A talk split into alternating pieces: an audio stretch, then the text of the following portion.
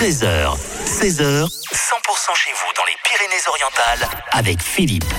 100% pays catalan, on parle tous les vendredis avec Thierry Tremblay de nos Pyrénées-Orientales, de sa richesse, de son patrimoine. Bonjour Thierry. Bonjour Philippe. Vous êtes l'auteur de Frigoulette, le Oui. petit âne catalan.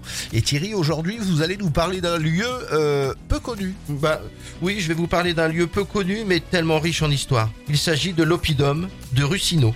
À environ 2 km à l'est de l'agglomération perpignanaise, sur le hameau du Château Roussillon, se trouve l'oppidum de Russino, un site archéologique gallo-romain qui aurait été occupé depuis l'ère néolithique. Les fouilles, commencées sur le site en 1908, ont mis à jour un exceptionnel gisement archéologique. Oppidum, proto-historique devenu cité romaine et chef-lieu territorial, le site a connu une nouvelle occupation au cours du Moyen Âge, récemment mise en lumière par la découverte de sceaux relatifs à la conquête musulmane. Au terme de l'enquête, la synthèse est donnée archéologiquement et textuellement dévoile un établissement pérenne, voire un lieu de pouvoir du 7e siècle à la charnière entre le 8e et le 9e siècle. Ici se serait dressée une grande cité antique romaine du nom de Russino.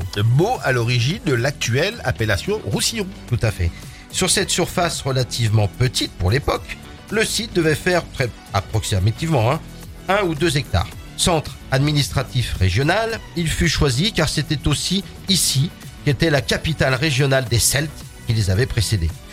Les vestiges, fragiles mais exceptionnels, bien conservés, d'une vraie habitation, ont été fouillés entre les années 2000 et 2003 avec des résultats passionnants. La fouille minutieuse a livré le plan complet d'une grande cabane en bois et roseaux habitée il y a 2600 ans. Des aménagements intérieurs ont été mis à jour.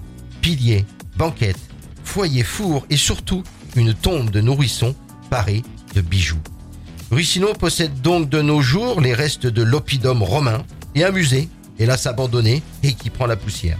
Voilà Philippe, si vous avez l'occasion d'aller voir ce site, passez-y, ça vaut le détour, ou un retour en arrière au temps des Romains.